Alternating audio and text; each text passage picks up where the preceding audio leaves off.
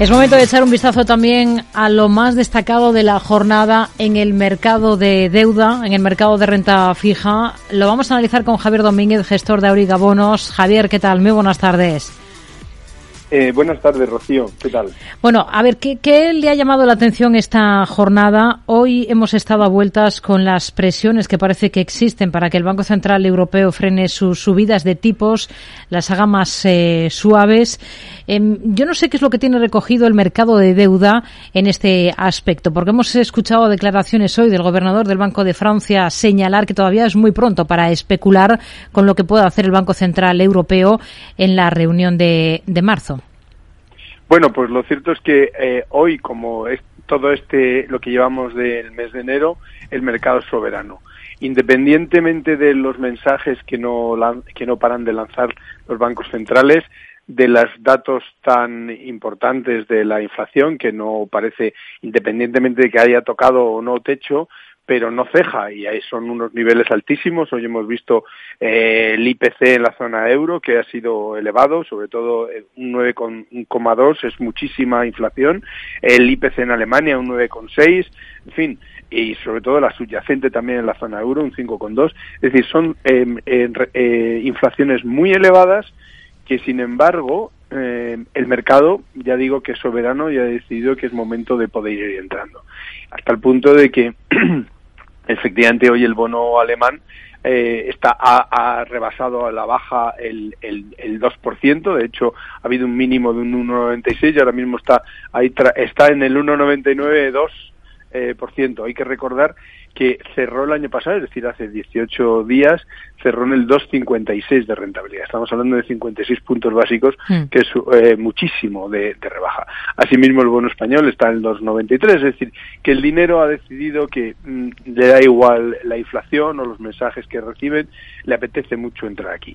Yo creo que las razones fundamentales de esta entrada es porque como ya el año pasado se cerró y por tanto las malas rentabilidades obtenidas en el mundo de la renta fija ya están olvidadas porque se, eh, se cerraron el día 31. Aquí recordemos que las rentabilidades se van marcando del 1 de enero al 31 de diciembre. Entonces lo que ya está pasado, pasado está.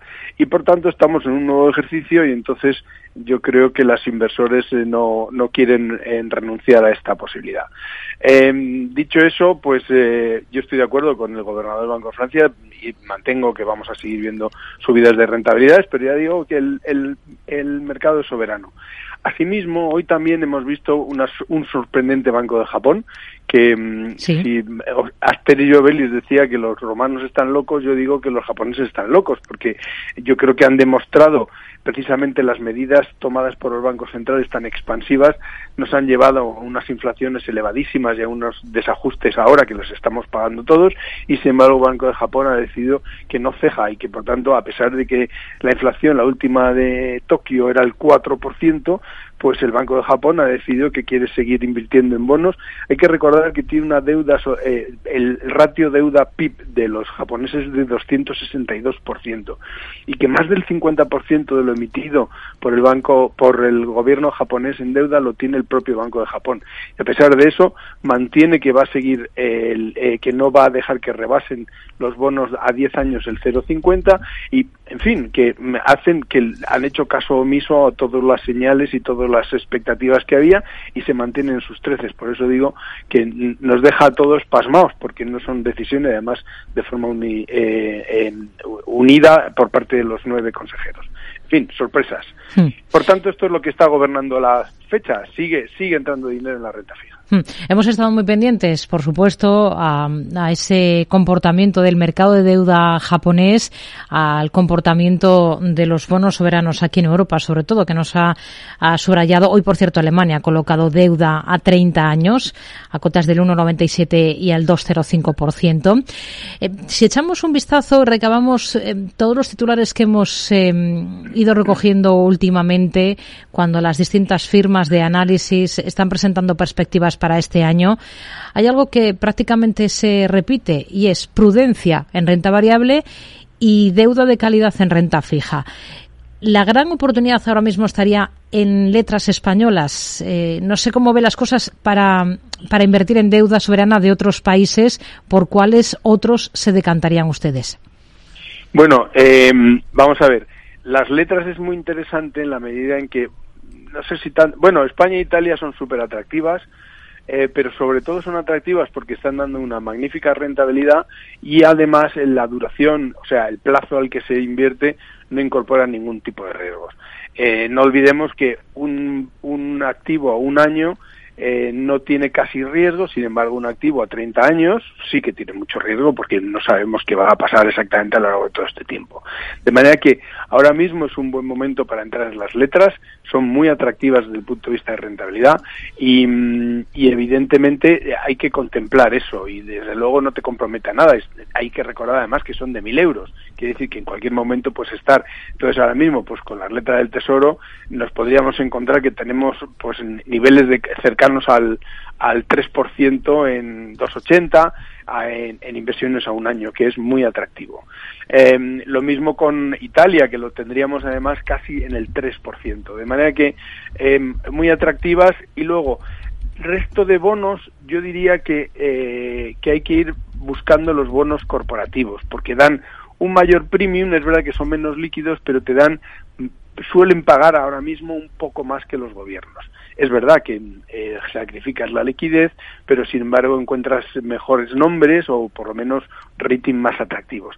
Porque no olvidemos que teniendo en cuenta, insisto, todos estos mensajes de los bancos centrales, va a haber a lo largo de este año va a haber tensiones sí o sí en las deudas y cuanto en las deudas de los gobiernos, eh, digamos que hay que estar, por supuesto, pero también hay que mirar mucho a los eh, bonos corporativos.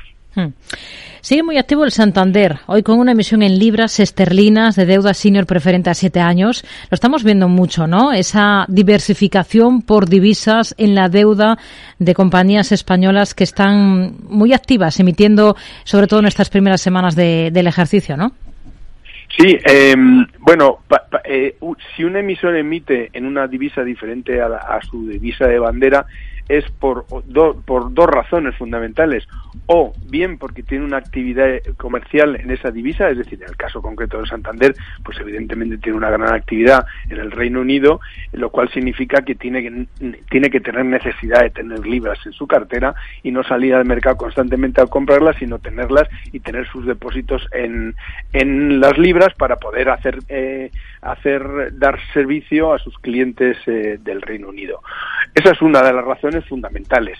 Otra de las razones es que considera el emisor de, en, en, divisa diferente a la de su bandera, considera que ese, esa divisa va a deteriorarse contra la suya y por tanto de alguna forma va a tener mejor exposición o al revés o va o va precisamente en el momento de salir consideran que está muy fuerte y que por tanto eh, va, a tener una dimensión diferente. Por tanto más bien sería un tema especulativo de, de divisa más que más que otra cosa. Eh, ya digo que en el caso concreto de Santander que está saliendo ya ha salido en dólares va a salir ha salido en libras en fin que está muy presente también suizos el otro día yo creo que es más bien una actividad comercial. Es verdad que la Caixa ayer salió con uno en dólares, que yo creo que tampoco tiene tanta actividad en dólares, por tanto considera a lo mejor que es que el euro dólar está en un punto atractivo para emitir. En fin, son estas cosas y yo creo que nos viene muy bien tener estas diversidades. Y además sabemos que Iberdrola tantea al mercado con la emisión de un bono verde híbrido con carácter perpetuo, con un precio indicativo inicial del 5 o 75%, utilizando la misma estructura que el bono híbrido lanzado en noviembre de 2021. Lo que quiere es prefinanciar ese híbrido que debe reiniciar en mayo de 2023. No sé si le suena bien la música, si le parece interesante eh, una emisión de este tipo desde el punto de vista emisor, inversor. Eh, bueno, vamos a ver, Iberdrola es uno de nuestros grandes campeones. Además, hoy ha anunciado que ha llegado a un acuerdo con Norges, que es el mayor inversor del mundo, para tema de de eh, energías renovables, etcétera, es impecable. Iberdrola es el campeón de las emisiones también de bonos verdes, en fin, es eh, intratable.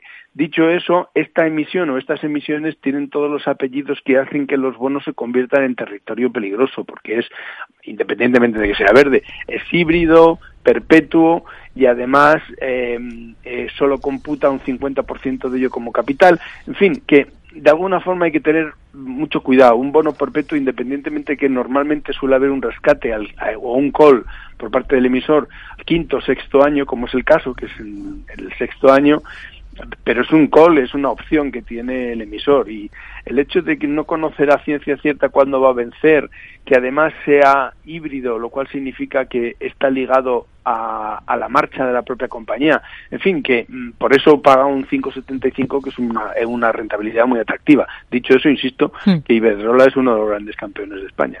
Javier Domínguez, gestor de Auriga Bonos, gracias, muy buenas tardes. Muchas gracias, un abrazo, adiós, buenas tardes.